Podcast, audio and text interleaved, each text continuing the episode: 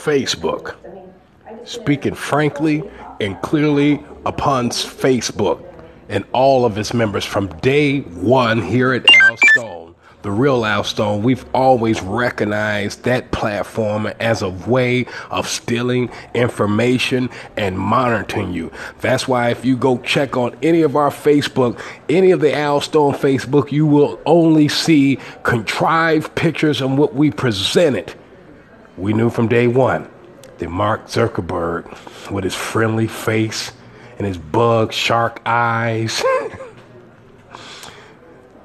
have been getting over on Facebook users for almost a decade now since the conception. And though it was contrived and conceived as a friendly base of operation, we have later learned that this platform can be illicit and evil.